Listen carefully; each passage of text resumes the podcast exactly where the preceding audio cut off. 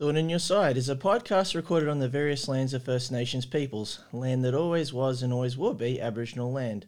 While there's air that is breathed and water that nourishes and provides, ownership of this land remains unresolved. Respects are paid to elders past and present in the ongoing quest for self-determination and reclamation of land. Born in your side, you know that's all you'll ever be.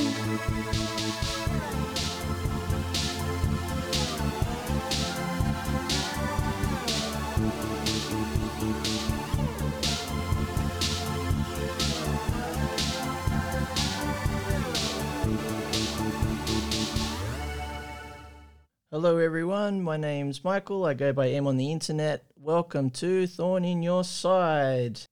Now I've got this new episode up and running here. I'm still experiencing problems with my tech. It's become a bit of a tradition with each episode, but again, got it solved. I exploit the patience of my interviewee and away we go. It seems to be a winning formula.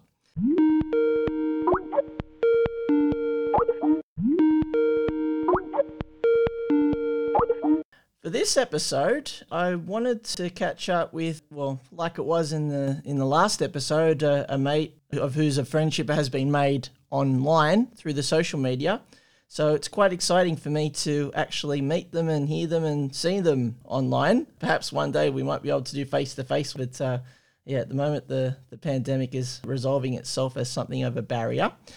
But I would like to welcome Yasmina Brankovic from Perth. Hi, Jazz. Kaya, Michael. Kaya from Bulu, Perth, Wadjak Nyungaland.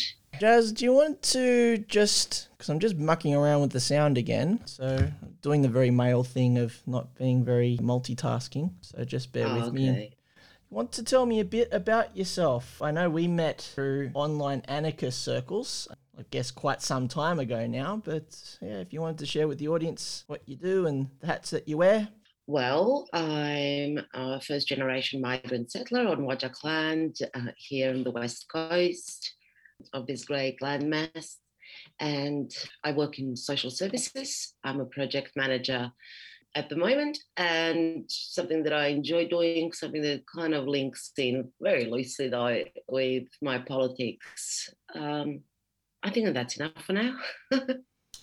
Yeah, you work as a policy worker in the mental health field, I believe. Yes? Yes. Well, that was, I've now kind of gone slightly sideways.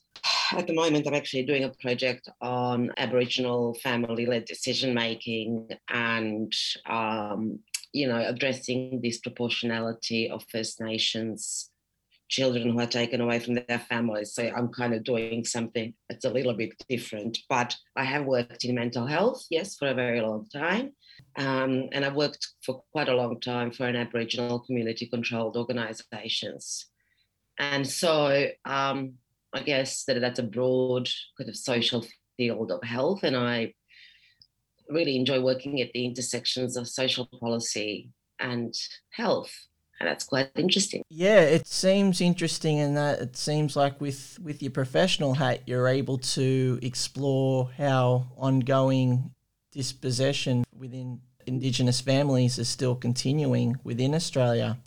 Yeah, that's something that is incredibly heart-wrenching, but it informs a lot of my thinking, a lot of my political thinking. The privilege and honour that I've had to learn alongside a lot of individuals and groups in our community is something that I apply as principles for a very different life, I guess. And it's incredibly rewarding. So it's both, it's there's a lot of emotions tied to it, but a very clear-cut politics. And so I'm not just being esoteric or say call on something that isn't mine. Really, it's more about the privilege that I've had to be led into those circles and to learn a lot about myself and about the world. So I'm very grateful for that. Yeah, it is the tension that one experiences when they're trying to do this sort of stuff on a professional basis where you're having to gain the trust of the people that you're working with, still trying... And build relationships, and that's the most important thing. But once you build those relationships, they last and they're strong, and I have a lot of professional and personal relationships that I've built over the years, and that's really a rewarding part of my work. So that's kind of the most rewarding part of it, I think. So yeah, it's challenging, but I'm actually, you know, I work at the intersection of mental health, homelessness, especially the need for housing. So of course you'll find First Nations people disproportionately represented in the groups that are the most marginalised. And you know, that kind of comes with the territory, if you know what I mean. So you do have to open yourself up, and you have to learn, and you have to let go of a lot of preconceived assumptions and ways that you've been taught to work in this space, which are no longer relevant. So it's an ongoing learning curve. So yeah, I reflect on it a lot, and I'd like to think that I also apply it in how I think politically and act. And I think we all act politically. You know, my job is very political. My surroundings are highly political. The things that I do and the circles in which I move are highly political. So none of those are silos in themselves. And I think the nature of how we struck up a friendship here, Jazz, is highly political. Oh, remind me. Well, I do recall when we first met, it was on the group that you admin on Facebook. Now, I'm going to have to be right in saying this because I've discovered it is important to get the group names correct, and I can go into that story, but is it Anarchists in Australia? Yes. So I took part in the group, you were adminning it, you're still adminning it, and able to kind of... hanging in there, to be honest. I was looking at what someone commented last night, how usually, you know, the admins of most groups on social media are like the creme de la creme of politics, and I'm just like going, people have a lot of time and energy, and I'm just going, mate, I'm a 47-year-old woman with two teenagers in the house working full-time. You've got no idea. I read that last night, Yaz, and I was wondering whether you were going to buy into that, but yeah. I really had to laugh. I had to laugh. I thought, oh, wow, I'm like the top of the pops, you know, when it comes to the prestigious spaces of social media, political hierarchy. All right, never mind. It was just funny. I think what's really underexamined, and I think these days it's quite a pertinent issue, it is the role of social media activism and what that involves. I think being an admin of an activist and a political group can be very underestimated. Well, maybe, but as you well know, I like to not have to police that group. It actually pisses me off when people put us admins in that position with, you know, the nonsense that sometimes gets posted. It's a lot better than it was. Yeah, it may be, but to be perfectly honest with you, as far as the work that I do, it's not. I can reassure you that it's not something that I get high on power.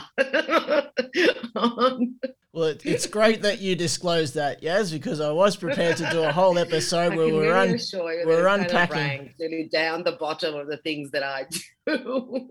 Yasmina, the career activist, is doing a power play regularly through adminning Facebook groups.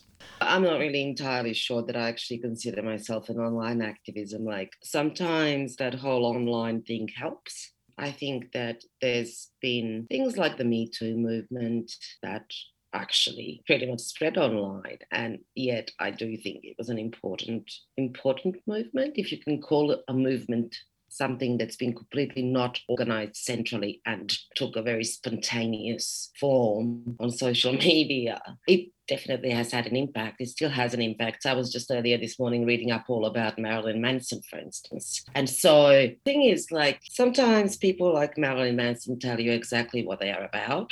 And obviously, this has been an ongoing stream of revelations, whether coming from him or people who knew him.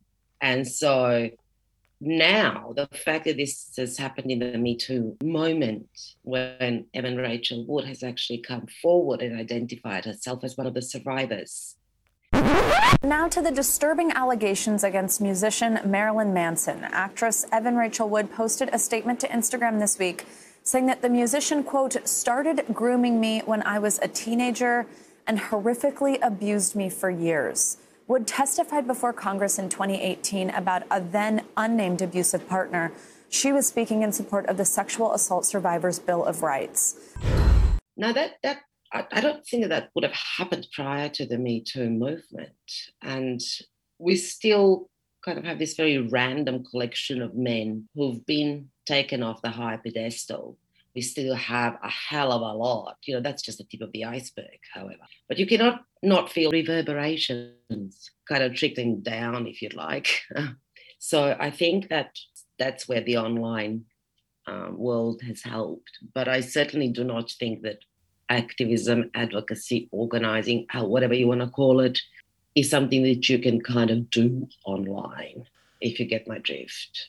I get myself involved in various things, and for me it's not so much how I apply an activism exclusively or entirely through social media, but rather how social media has a use as a medium and how it complements my greater activist work. That's how I try to approach it. Yeah. What are some of the things then that you do, Jazz, that's in real life as well as on the internets? What, apart from my work? Oh, I don't know. I do various bits and pieces, probably participating and supporting what's been happening in Perth in terms of the Black Lives Matter or / Indigenous sovereignty. I kind of pretty much like to think of myself as someone who acts in spaces that support that rather than lead or in any way meaningfully rather than lead it, if you'd like. So I kind of see my own work at the moment as being at that end.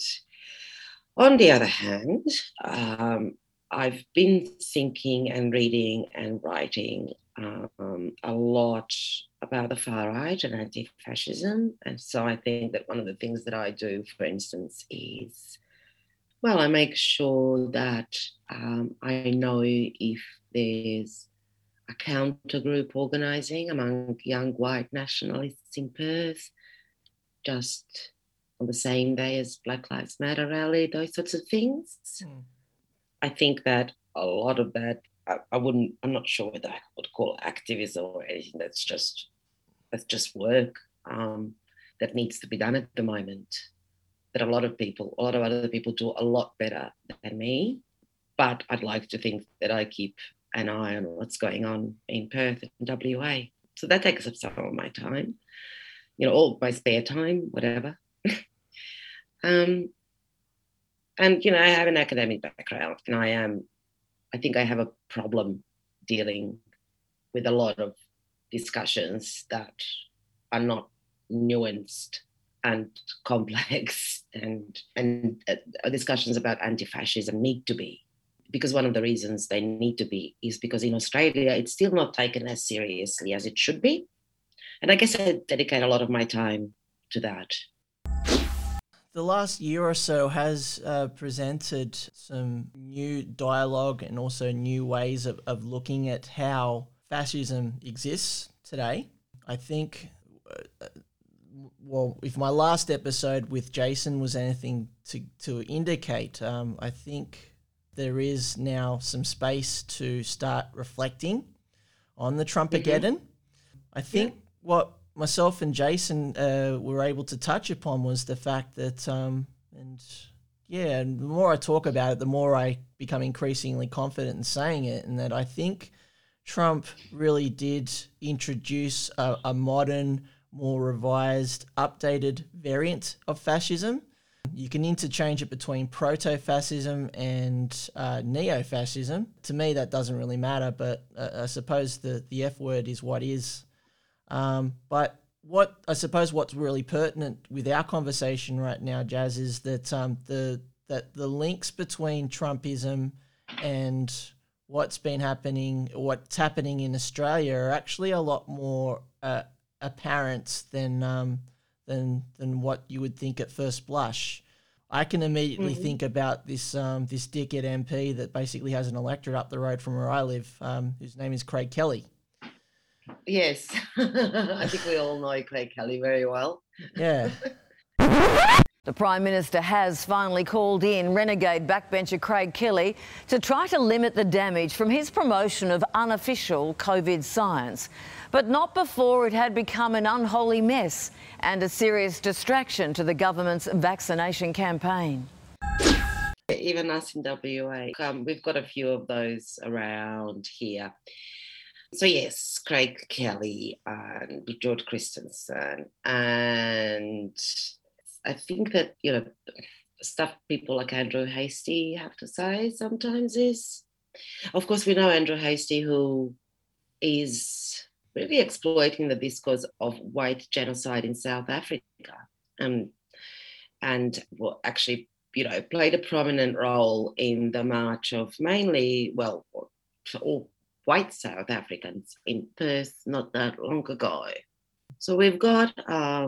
I think in WA we have, and while I wouldn't necessarily identify people like that as the far right, the fact that that discourse exists in the parliamentary sphere is probably hits the nail on the head in terms of what I think is going to happen in the future. You know, in a way, Trump presaged all of that in the US, but there's no reason to believe that something like Trump cannot happen in Australia. So that's one thing.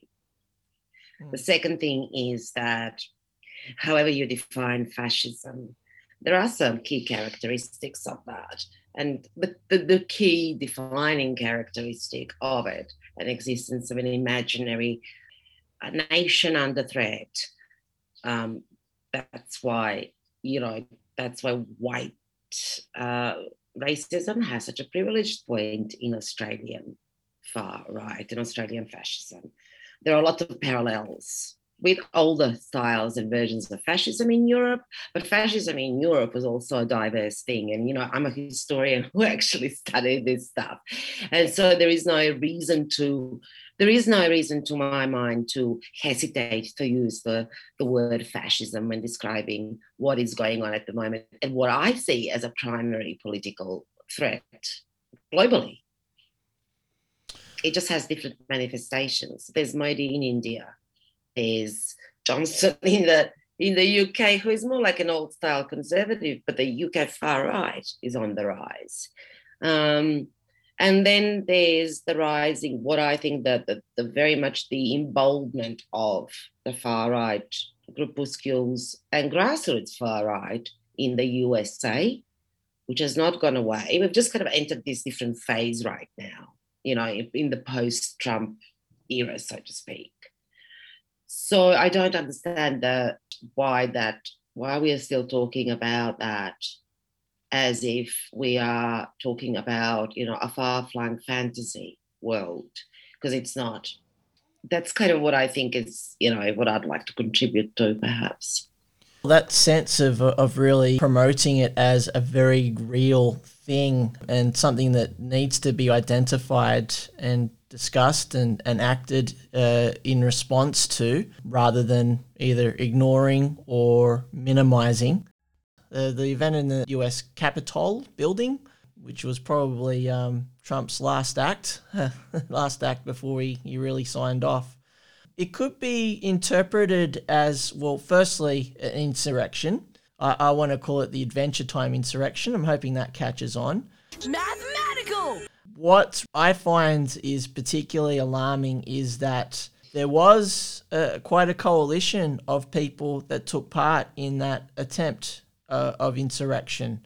And I think this is where there are some limitations right now with the commentaries on fascism, where we tend to still hark back to the during World War II and post-World War II types of fascism in Europe, where it's quite monolithic, presented in a very homogenized manner, in many ways set forth the branding culture that corporations definitely found themselves keying into during the Keynesian times post-World War II.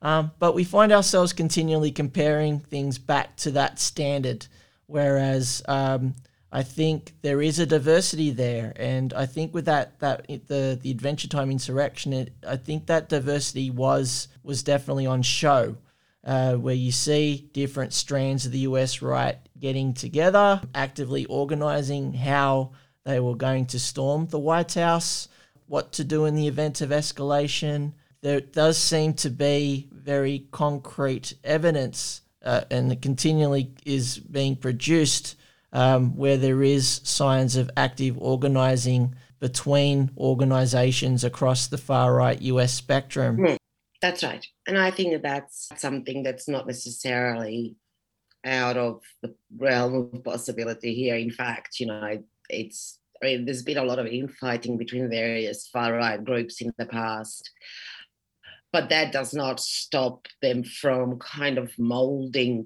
and refashioning themselves constantly. That's kind of an ongoing process.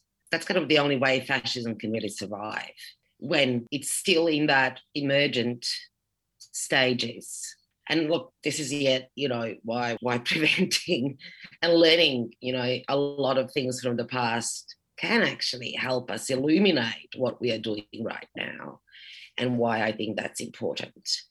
And in particular in Western Australia, people tend to be a little bit very laissez-faire about it.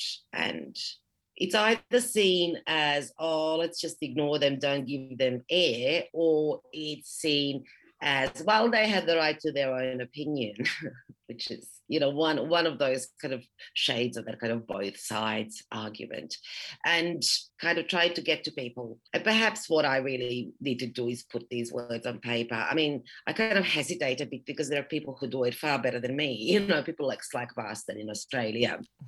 And also, it's not like the Perth is the centre of the far right in the world. It seems like Victoria is really where it's at.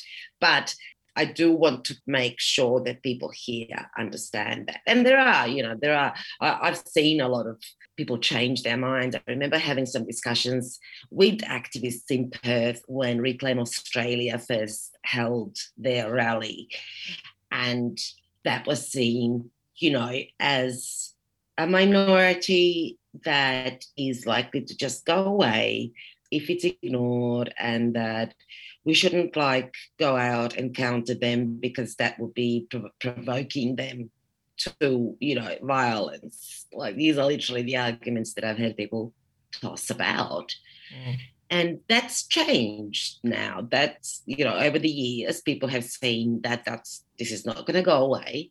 And then Christchurch happened. And I think when that event happened, a lot of people were taken aback and started looking at it a bit more seriously. I think that's where we are at now. We are now at this stage where, yes, there is very much no more room for denial, but the real question is what now, and what exactly do we do now?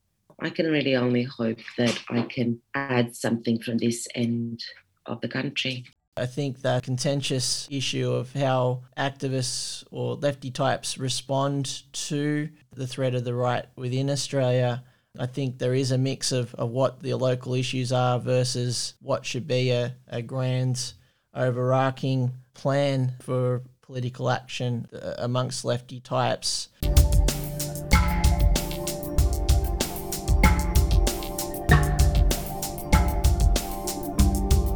Maybe, Jazz, we can talk a little bit about the pandemic lockdown that's been happening in Perth, because that was something that I was very keen to share notes on. Mm-hmm. So within Perth, you guys just went through a week lockdown, whereas over in the other end of the country, it might be a bit of old news, but I would like to get your insight and see what's the same, what's different.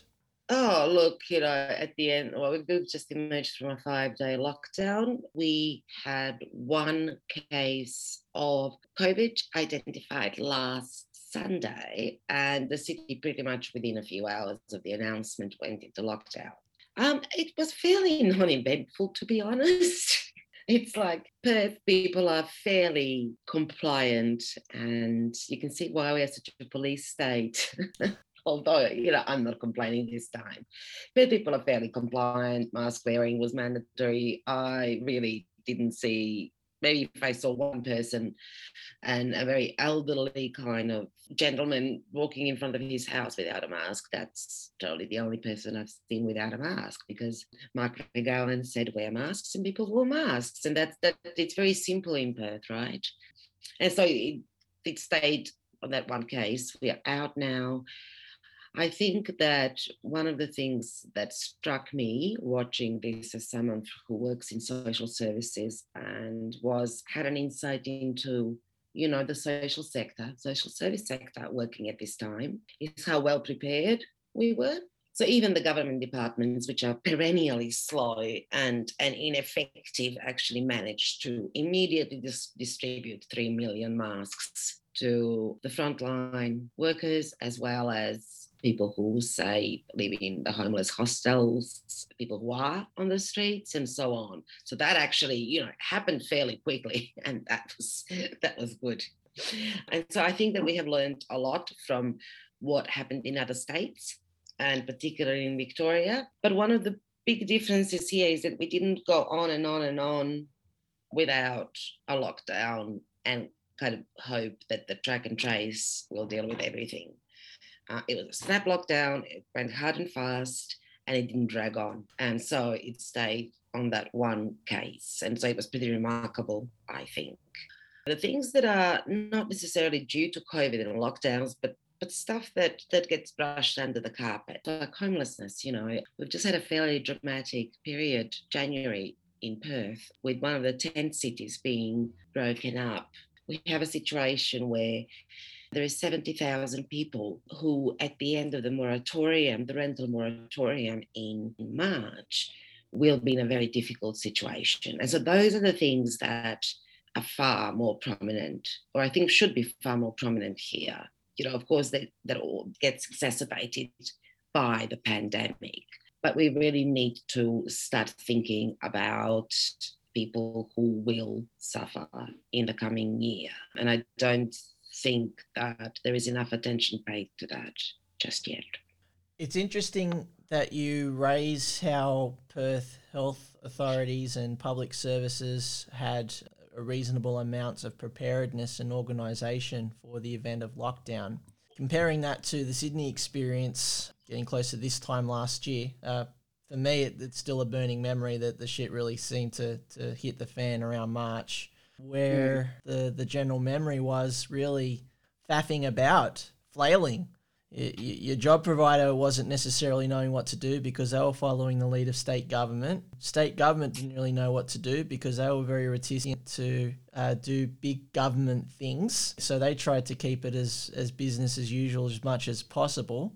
They pretty much responded to stuff that happened, I think, primarily through a lot of community organising, expert opinion through the health sector. So in many ways, there was a bit of a coalition there that the state New South Wales government at least had to accede to in terms of coming up with a pandemic response plan. And that all just seemed to really start reasonably coalescing over a few months after that.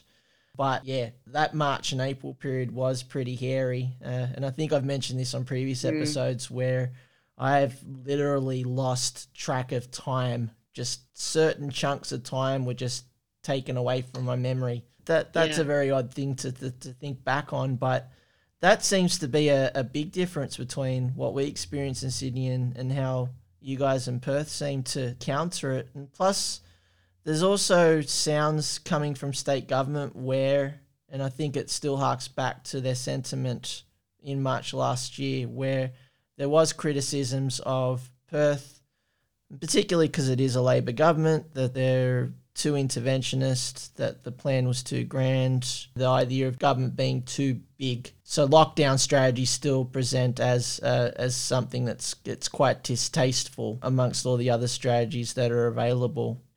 So if it's been one thing that this is definitely exposed on the East Coast end, is that there is still that contentious nature between state governments on what to do with pandemic response. And then you've got ScoMo at federal level going, those guys can fight. It takes the attention away from me. That just seems to be the sentiment.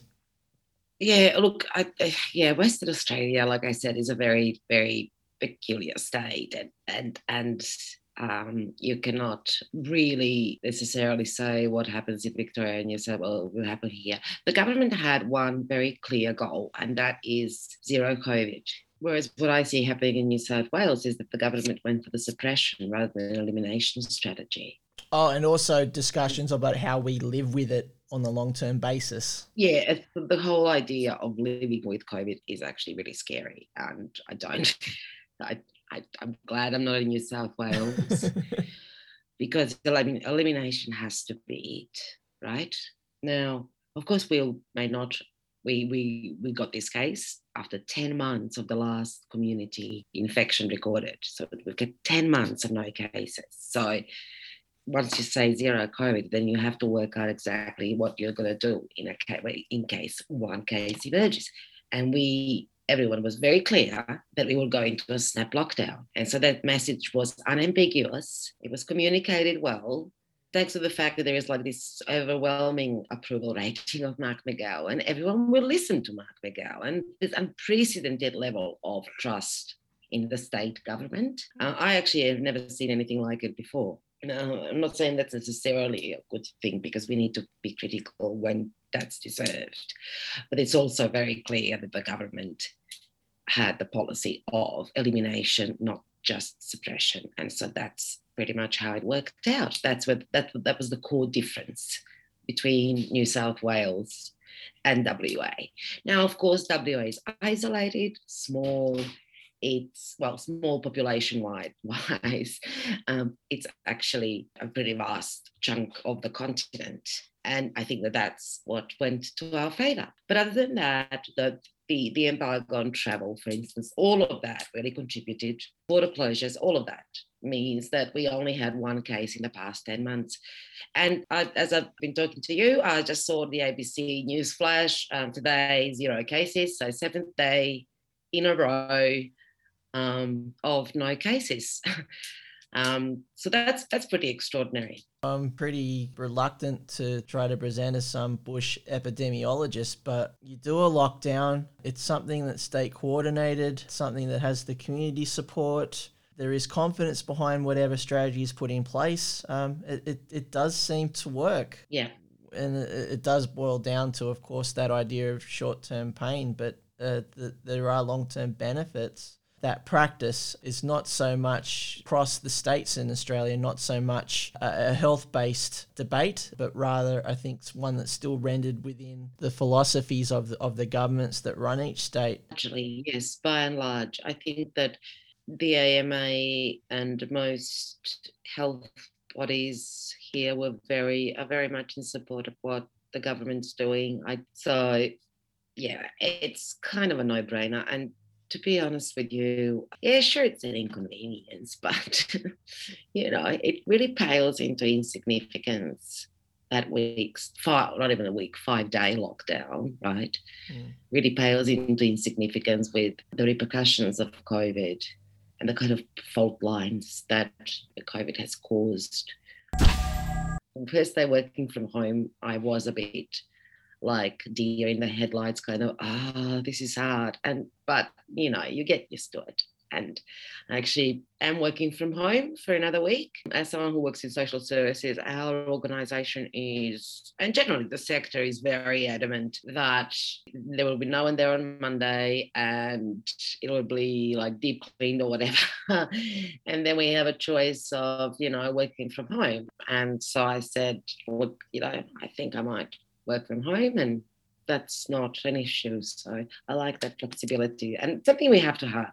We just have to have it. I think that we are all wide aware here. This will go on for 2021, that until such time as everyone is vaccinated, we will need to maintain a lot of the measures. There's no doubt in my mind, though, that this means that 2021 is going to be another turbulent year. So there's so much work to be done. There's the vaccine campaign that I think needs to get going. That's not just limited to stupid TV ads, but that really does confront anti-vaxxer movement and beyond them, you know, the overlaps with the QAnon and various other conspiracy theories. I really do need that. I think we need that.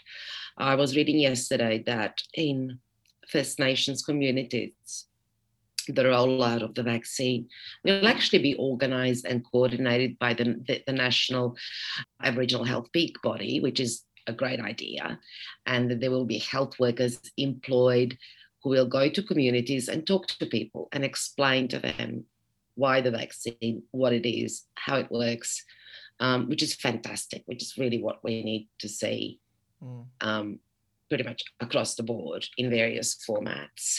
And so I think that we will keep confronting our little flare-ups, most likely until such time as we have at least, 80 or 90% vaccine coverage. Yeah, and also maybe looking at how the ongoing impacts of these last 2 years are going to be, I guess, forever. Yes, I think that we are still living through it, and it's really difficult to reflect, you know, for human beings to reflect and start something that is still pretty much an ongoing event. Mm. We are not in a post-pandemic world. We are still very much in the middle of it. Mm. And so, you know, reflecting on something that's going on is really difficult for us. But I guess we can reflect on what's happened in our immediate past then.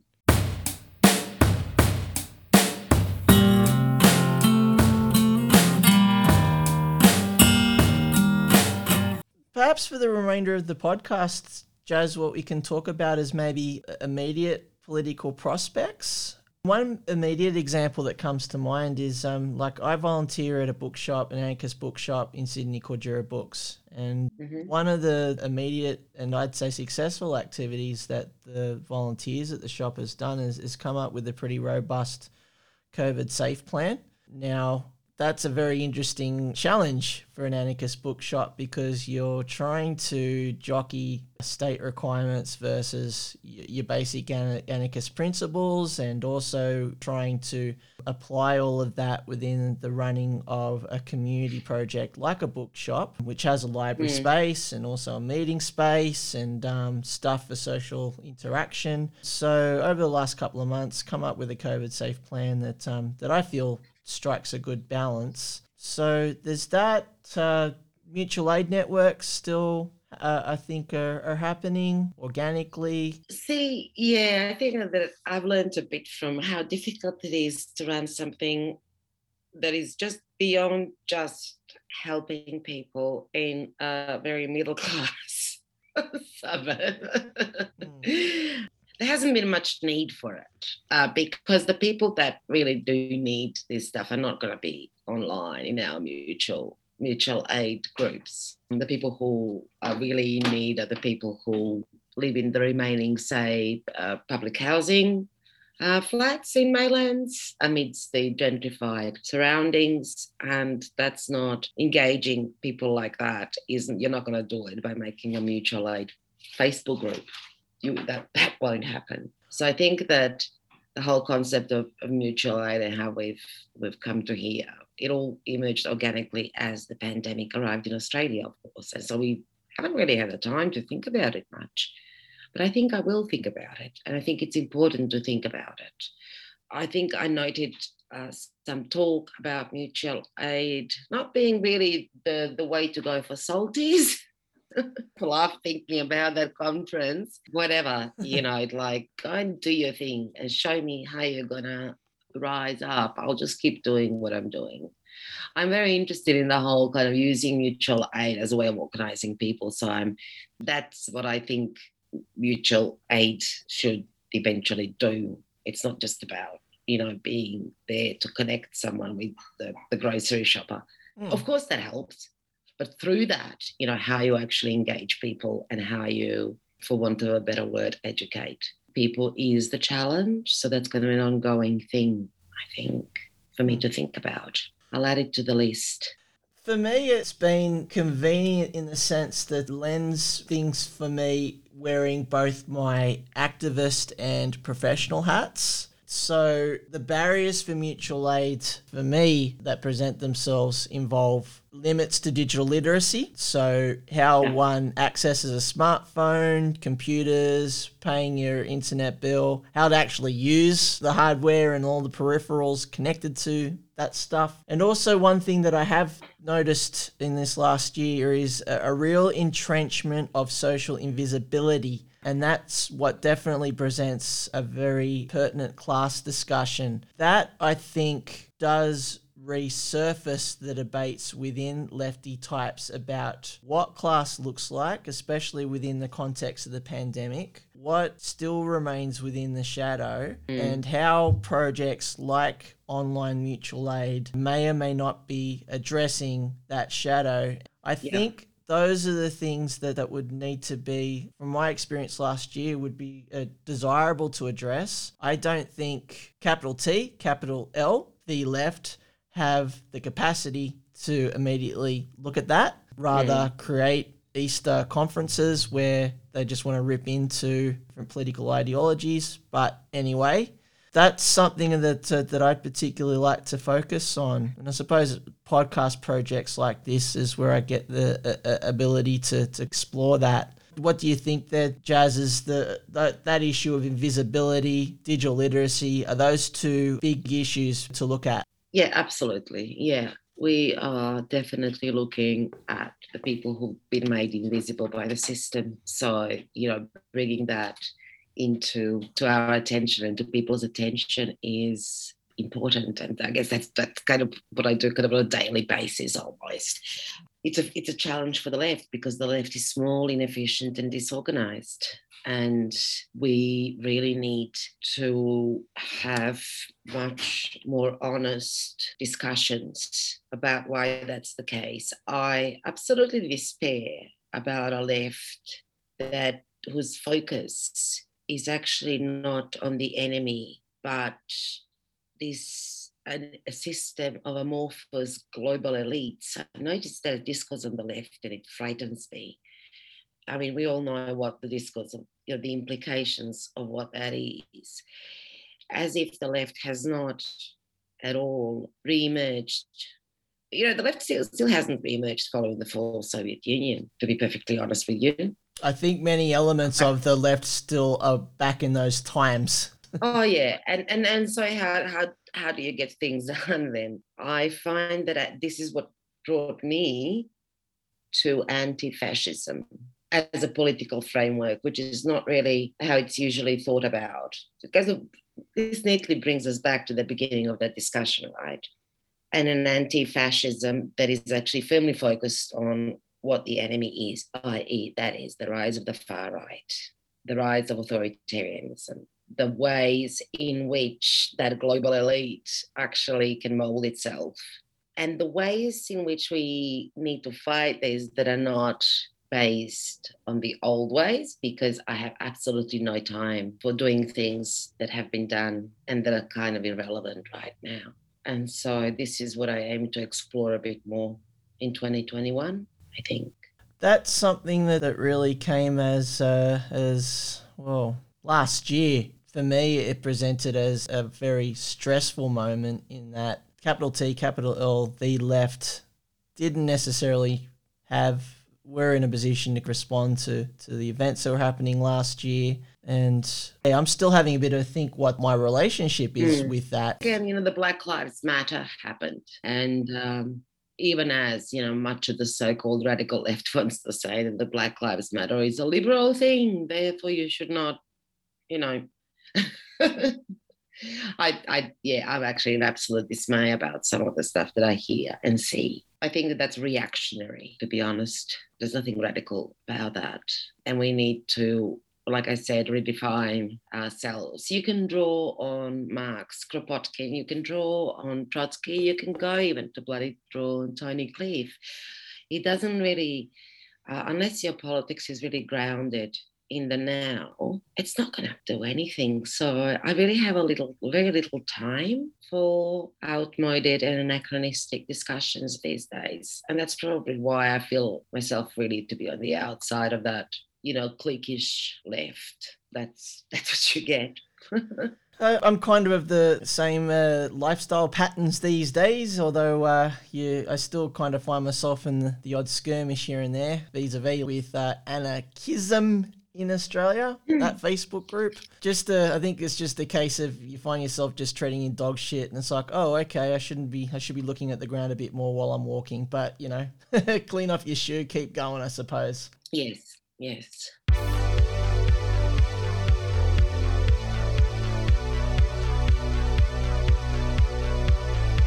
Thanks for this opportunity, Michael. I don't know how many people will find it incredibly interesting to listen to me for an hour, but good luck with the podcast. Well, I think it's also a good opportunity to keep contact with people. I'm hoping to maybe connect with you again via the podcast, Jazz. Like I said at the start, it's just kind of nice to see you and hear you for once, rather than reading you. Yeah. Well, I have no idea when I'll be able to actually fly to Sydney or Melbourne. I think we don't really know. Probably not until next year, I suspect. Oh, maybe, if we are lucky. I mean, it's not that the borders are, even if the borders open, I think the whole concept of travel is going to be very changed. And so it's not like, you know, I could just go to Melbourne for a work conference or anything.